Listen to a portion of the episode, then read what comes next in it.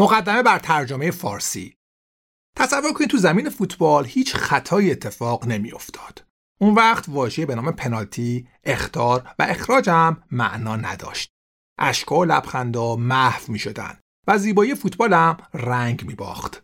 آدما شبیه ربات‌های برنامه‌ریزی شده‌ای بودند که وظیفه‌شون بردن بدون کوچکترین اشتباه بود. حالا تصور کنید در این جهان پهناور که هزاران زمین فوتبال رو در خودش جای داده، قرار میشد هیچ انسانی دچار خطا و اشتباه نشه. یه جهان بهتری داشتیم، جنگ افروزی‌ها به پایان می‌رسید، جرم و جنایت از صحنه روزگار محو می‌شد، انسان‌ها با همدیگه روابط بهتری برقرار می‌کردن. پاسخ به این پرسش‌ها و پیشبینی جهانی که هرگز تجربهش نکردیم کار دشواریه، اما قابل پیشبینی اونه که هرچی بیشتر خطاهای خودمون رو بشناسیم، رویکرد بهتری به زندگی خواهیم داشت.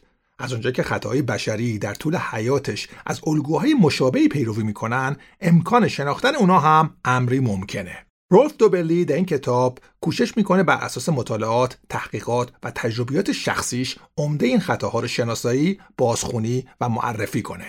همون گونه که خودش در مقدمه کتابش ذکر میکنه، فهرست خطاهاش کامل نیست و موارد دیگه‌ای رو هم میشه بهش اضافه کرد.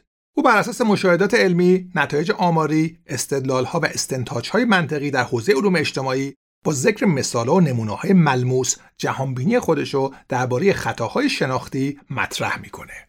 به تایید نویسنده، این کتاب کلید یافتن شادمانی و مسیرهای منتهی به خوشبختی و موفقیت نیست. تلقی و برداشت من اینه که محتوای اون بیانگر نگرشی متفاوت به عملکرد انسانی ماست. یه شوک خلاقانه به ذهن در جهت زدودن انباشت‌های زایدش، شناسایی پیش‌فرض‌های ساختگی، اشتباهات متداول و موقعیت‌های کاذبی که به واسطه خطاهای ذهنی دچارش میشیم. کاوشی است در شناخت واضح‌تر خطاهای انسانی که در زندگی کارکردهای متفاوت و بعضاً متضادی دارن. برخی از اونها انسان رو از خطر نابودی نجات میده و برخی دیگه مانع از خردورزی و شفاف اندیشیش میشه. درک فرایند اندیشیدن و دامهایی که ذهن بر سر راهش قرار میده کار ساده‌ای نیست و بی‌دلیل نیست رالف دوبلی اسم کتابشو هنر شفاف اندیشیدن گذاشته. لازم می‌دونم از سهراب و مجید آگاه، دوستان ارزشمندم که بار دیگه مرا به ترجمه کتاب تعقیب کردن، سپاسگزاری کنم. از دوستان عزیزم بهزاد توکلی و علی شهروز، دو نخبه از دانشگاه شریف، صمیمانه قدردانی می‌کنم که بی‌تردید حضور و همراهیشون سبب شد در این مجال کوتاه ترجمه کتاب هنر شفاف اندیشیدن میسر بشه. و سپاس آخر از همه کسانی که به دنبال یافتن اندیشه شفاف دل در گروه ساختن جهانی بهتر دارن. آدل فردوسیپور، اردیبهشت 94